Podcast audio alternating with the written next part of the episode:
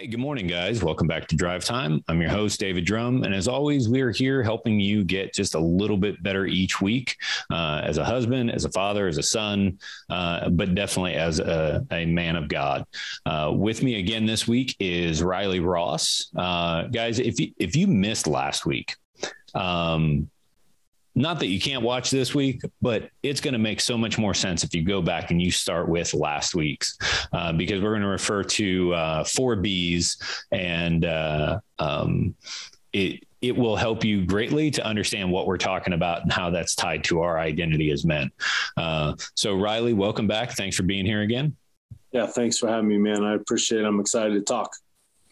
So, all right. So, as I just mentioned, we're we're building off of last week with the the four B's. Uh, you know, the identity that we claimed on the ball field, in the bedroom, in the bar, and the boardroom. Um, so, what we're going to start this week um, is really unpacking uh, how we resolve that and uh, you, you had you had mentioned that basically there there's four pillars of manhood that are going to help us combat those four B's in our life, right? Yeah, absolutely. Yep. This these four pillars are some that you know the the word says is that uh, the gift is greater than the trespass. So as some of you guys looked at, man, this is where I crossed the line. This is where I messed up. This is where I fell short is the word of God says that there's a gift that's greater than the trespass. So we're going to talk about these pillars because the, the ultimate pillar and the foundation it was built on was Jesus Christ. And it said that the builders rejected it, which later became the cornerstone. So at the base of these pillars is obviously our faith and our commitment to Jesus. Because if, if we're just trying to follow this as a self help element, Dave, uh, um, you know, I, I, know guys that are each one of these uh, acronyms that we talk about, but without the foundation and the focus on Christ, it, it really becomes very self serving and self seeking, just like the other B's were. Um, there's really no difference. You just have um, a lot more values and a lot more. Uh, I would say you're you're probably that person that's a good boy in church, but mm-hmm. you're not a man of God. Right. So so where do we start? Where um, I know we're we're leading into an acronym here. Yeah. Um, start us off with with the first the first pillar that's going to help us combat those those three B's. Yeah, so we always talk about in, in special operations. There's these truths of special operations, and um, they're really powerful. I would tell you, just as as a side note, go and look up special operations truths, and some of those are is quality over quantity, um, humans over hardware. Like there's there's a lot of these where that's how they operate their business and their life and their organization is with these truths. So these are truths that we talked about last week in Romans one. That at some point we exchange these truths for a lie. Mm-hmm. And so the goal is is to look at ourselves in the mirror, turn around, and and walk in a different way of what we uh, examined last time. So the first one is is the truth is I was created to fight and I'm equipped for battle. Now, in case you were wondering, life is a fight. And, and the word talks about that, uh, that the weapons um, that we fight against, the enemies that we battle, are not of flesh and blood. And so the first thing we have to remember is, as men and, and a man of God is the second that you said, Hey, I'm going to follow Jesus and I'm going to run after him, you created an enemy. You created um, this adversary, which is going to accuse you of all the other things that we talked about and remind you of them as much as possible. And so what you have to to realize in this environment you created with this enemy is that you naturally then become a warrior or you become a victim. And so some Christian men just stay in that victim mentality. They don't know why things are happening to them. They don't know why they're having such a hard time. And I've seen a lot of men, Dave, as as Christians just choose not to fight. And and you know this is this can be for women as well but we're focused on men. But that first one is a w and it's a warrior. I am a warrior. I was created to fight. And i not only am i created to fight because a fight isn't fair unless you have the right things to fight with. And right. the word this it talks about in ephesians 6 it says put on the whole armor of god. And it goes through that whole process of what it looks like because it says you you have to do this so you're able to stand up against the schemes of the devil because he is there to kill you, to steal from you and to destroy this life that you're trying to walk in and create um, that's apart from the ball field and the bedroom and the bar and the boardroom or the billfold is that's the world that you did at one time create. And now this new world with this new god and this new kingdom that you're walking in does that. And so you you have to take on this truth as i was created to fight. Like the word says in, in Psalm 144 1 that it says, you know, that blessed be the Lord my rock, who, who trains my hands for war and my fingers for battle. So not only does he he give us this thing of a warrior, which is inside of all of us, he equips us for battle, but he also trains us to fight. And so we have to take on that mentality, Dave, because if we don't mm-hmm. realize we're in a fight, we become a victim. And so we've seen this all the time in culture with, you know, hey, I'm a victim of my race or my circumstances or my you know my my uh, you know my gender or whatever that is. And that's one of the enemy's biggest lies is to help us to realize hey being a victim is easier than being a warrior. Right.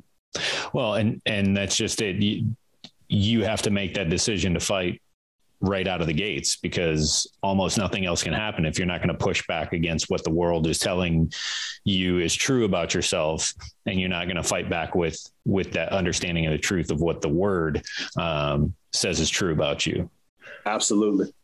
absolutely. so what's uh what's the the the, the next pillar so the interesting thing is is that dave sometimes i'm a warrior but if all of us are just fighting this individual fight we know that that uh, uh, in the in the military they talk about a lone ranger as a dead ranger.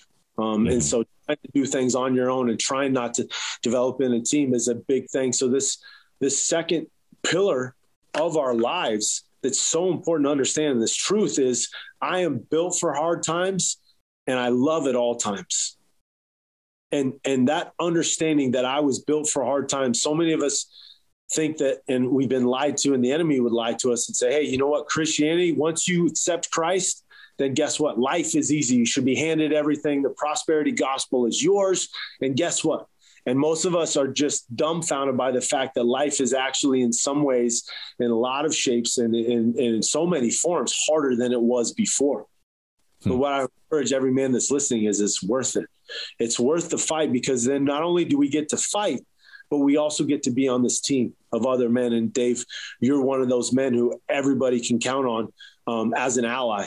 And so that second acronym is is you not only becoming a warrior, but you also become an ally because a great army that wins battles doesn't just have one or two warriors. It has this allied group of people who all are running towards the same place and doing the same things that walk in the same standards. And it says in Proverbs 24, it says, by wise guidance, you can wage war, and in an abundance of counselors, there's victory.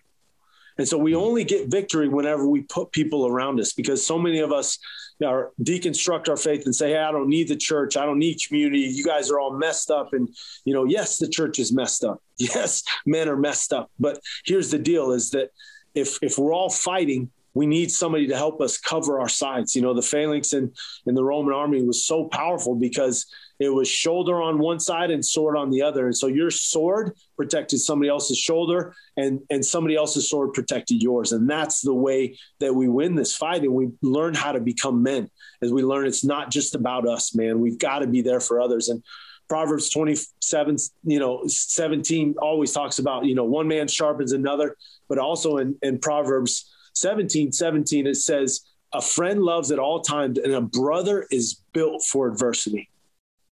Right. So adverse times allow us as men to, to be loving and encouraging because we know that things are going to get hard for us.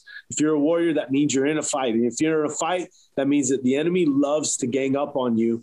And so a fair fight is simply when you got others and the Lord fighting with you and for you. And and one of the challenges there is culture has created the you know you're in awe of these these lone ranger types that that seem to have it all together and they have it all figured out. And oh man I I, I got it. I got it. I'll figure it out. I'll I'll make it work. Um, and it you get separated uh, from from your team, and that's exactly where the enemy wants you is isolated and alone um, because you're easy to pick off at that point. And, yeah, and uh, there's so many there's so many things culture you can look at Batman or Superman or Iron mm-hmm. like superheroes, they are all like they have a little bit of support, and then of course the coolest thing now is Avengers. But if you go back to the root of these, the Lone Ranger and Zorro and all these things, and and white American culture is they're all based off of even even black culture with John Henry and some of the others. Like there is men who just did all the work on their own, and that's what we value as this incredible gifted man. But we know this. It says that there's victory behind a an abundance of counselors, uh, uh, behind people who are going to help us get there. But man, we value that lone element of of being a man so much, don't we, Dave? Yeah, that's that's awesome. Um, so let's move on to uh, um, the third pillar. I, I'm I'm loving this conversation. Yeah. So so the next part is is that warrior and ally are great, and what that really shapes us into, Dave, is that shapes us in an opportunity to be a leader. And at Cape Christian, um, leadership is is at the paramount of that. You know, Pastor Corey and I uh, have have been friends for for over 20 years. And, and one of the things that we've realized is that as we learn how to be warriors and allies for each other, God put us in places of leadership. And mm-hmm. and the place of leadership, then if you think about in all these areas, even if you're a professional athlete in the ball field, there's an opportunity to be a leader instead of just being about yourself. In in in the in the bedroom, like, you know, even if you started out in the wrong and you had sex outside of marriage and you had a, a child outside of wedlock, like then guess what? God gave you a gift of a child and the gift of a woman and, and hopefully a wife. And so you get an opportunity to be a leader. And so that's the next echelon, the element where the Lord really has us progress into this thing where it's not about us and it's not just about our buddies, but it's about for the betterment of people who aren't warriors or are, are, are choose to be victims and those that are also just struggling in life that are, you know, the sick and the wounded and the overlooked and the poor and the widowed the Bible talks about that's what manhood is. That's what Christianity is, is it's being a leader and being the advocate for others. Um, and so we know, and we talked about leadership. That's all your podcast is about. So I, I don't need to go into details. Just listen to all the other ones Dave's done up to this point. They're all really about leadership. But there's there's these big things that, that we see, and Philippians talks about this. And and the and so it goes into it says that God in Philippians 3 18, 19, it talks about they're headed for destruction. Their God is their appetite. They brag about shameful things and they think about only this life here on earth. So you can be a warrior and ally. And if you're not leading, then you're lacking in so many ways. So the truth is out of this, Dave, and, and this is probably the hardest one, I, I think, for me in my heart. And this is where I'm at and trying to be a leader in a different arena is engagement is more valuable than entertainment. That's so, good. So, in order for me to be a leader, I have to be way more engaged than I am just trying to be entertained. Right. And so I, I, I remember um, when I first I've, I've got five kids and and after after the second kid and we got old enough, um, you know, I go to the playgrounds a lot in the middle of the day, and um, because I, my my my hours were bookended with work and what I did, so I, a lot of times in the middle of the day I'd go and what I'd see so many times, um, and I'll never forget this instance. I saw a dad who was sitting at a park bench with his kids at the park, and he was sitting there playing a video game, and his kids were having fun, laughing, enjoying, playing with my kids. And this guy, I, Dave, I, I, had to refrain myself because all I wanted to do was go over there and just grab his phone and just smash it on the ground and say, listen, man, you're missing life. You have to own the three feet in front of you that go outside of the six inches that you've got a phone in your hand, Dave. Like mm-hmm. If eh, the the word talks about that the, the Lord leaves us to our own devices if we choose not to just engage in the environment around us. And so so many of us walk past homeless, we walk past people who are struggling, and we we choose to go to the next form of entertainment. Let me go talk to my buddy at the water cooler versus talking to the person that I know, you know, just got demoted or the person that just got let go. And so the world needs men who are engaged because what we do is I see dads who who just they they work really hard just to entertain their kids when they come home. So they put them in front of the TV or they they have them go play you know a sport or whatever because then it becomes an entertainment for them and now their kids are entertained versus us as men, as dads, as husbands. we have to be engaged in the environment around us. We have to own this space that's around us versus right in front of our faces with our phone and our computer. And, and if I could take every one of you um, right now, I, I would take your phone and smash it and say, listen, like engage more in the environment instead of your device. Well, and it's impossible to lead if you're not engaged. So one, if, if you don't allow yourself to become uh, engaged in what's going around you and with the people around you, you're never going to have an opportunity to lead them. So you're, you're absolutely right. There's nothing worse than a disengaged leader because it's a title and it's a position without any any portions of what it really takes to lead. Right. That's good. So where do we where do we land at with this fourth pillar? Yeah, so so we said warrior, ally, leader, and the last one, and this is the culmination of of what the word says about us and what we need our identity to embrace, which is we are a son of the Most High God, which means that we have royal blood running through our veins. That when we choose to accept Christ and we choose to say, God, I give up my life, what He says is just like what happened with the prodigal son, which which happened when Jesus got baptized. Is this is my son in whom I'm well pleased and that respect and that honor that we talked about in the last episode, Dave, that's the thing that changes us so much from the inside is being accepted. And we're accepted into a family. You can be a warrior, not necessarily be in a family. You can be an ally, not necessarily be in a family. You can be a leader, not necessarily be in a family. But in order to be in a family, you have to have royal blood running through your veins. And when we accept Christ, it's the infusion of his Holy Spirit that comes into us and allows us to become kings. And kings are so vital to the kingdom. Mm-hmm. So many of us think that, hey, we get to be kings in heaven, but he says, My kingdom come. That's what Jesus prayed when he taught his disciples. He said, My kingdom come, my will be done.